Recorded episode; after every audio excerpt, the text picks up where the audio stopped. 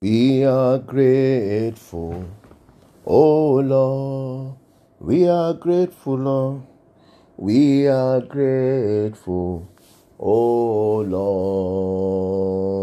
Lord, for all you have done for us. Hallelujah. We are grateful, oh Lord. We are grateful, Lord. We are grateful. Oh Lord, we are grateful, Father.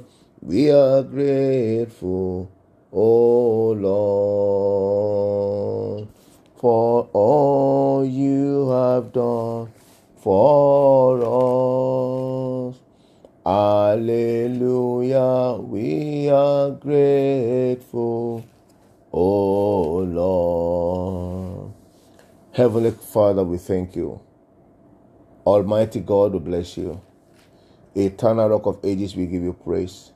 Mighty God, in battle, we exalt your holy name. Lord God of heaven and earth, we magnify your name. To you alone be all the glory. In the precious name of Jesus Christ. Our Father and our God, we thank you, Lord God, for the privilege of seeing another day in the land of the living. Lord, we have come once again to exalt ourselves on your word. I pray, O God, that you give us understanding in the mighty name of Jesus Christ. Heavenly Father, give us understanding in the name of Jesus Christ. Bless your word in our heart. In Jesus' precious name we pray. Amen. Amen. Amen. In Jesus' name. Beloved, you are welcome once again to today's podcast. Uh, this podcast is called Good Morning Jesus, uh, and it's coming to you from Liberty Ark Ministry, London, in United Kingdom. Beloved, I don't have much uh, for us this morning. While I woke up from my sleep this morning, um, while still on my bed, I was trying to um, meditate on what to uh, to exhort us on this morning, and I had one verse of the Bible that came into my spirit straight away. It's like somebody spoke into my spirit. I heard, you know, like somebody speaking to your ears, then you you hear you hear in your spirit. And what I heard was, Thy word have I hidden in my heart, that I may not sin against God. Then it came also like a song. Thy word had I hidden in my heart, that I may not sin against thee. Thy word that is sharper than two edged sword, you are a consuming fire. Beloved, I don't know who that word is for, but I think it's for all of us, including myself speaking. Thy word have I hidden in my heart. Let's go. It's in the book of Psalm 119, verse 11. Psalm 119, verse 11. That's uh, the longest psalm in the Bible. I think it's about 170 something verses. Psalm 119. It says, Thy word, Psalm 119, verse 11, say, Thy word have I hid in my heart, that I might not sin against thee. Hmm. So I don't know why that came this morning, but that is the message. That is the message. So is the word of God in your heart to guide you not to sin against God? Are you keeping the precepts, the statutes, the commandment of the Lord?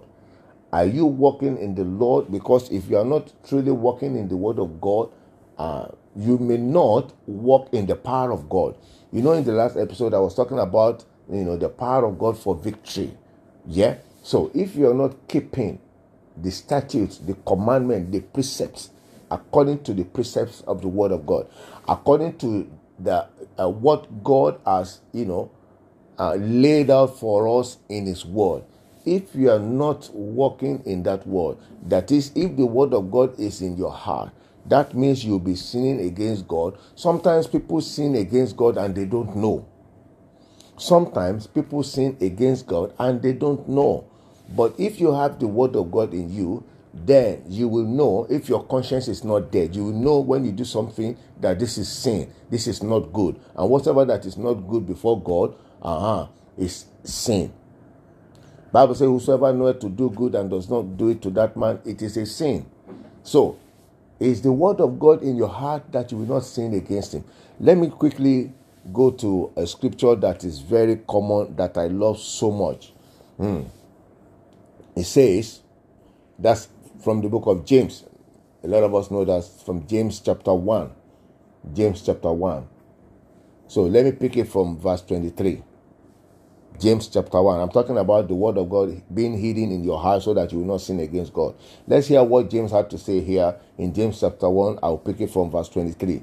He said, For if any be hearer of the word and not a doer, is like unto a man beholding his natural face in a glass.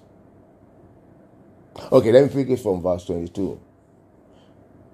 Oh, okay, let's go to 21. All right, sorry. It said, Wherefore lay apart all filthiness and superfluity of naughtiness, and receive with meekness the engrafted word of God, which is able to save your soul. Hide in your heart the word of God that's able to save your soul. But be ye doers of the same word, and not hearers only, deceiving your own self. For if any be hearer of the word and not a doer, is like unto a man beholding his natural face in a glass. For he beholdeth himself and goeth his way, and straightway forget what manner of man he is.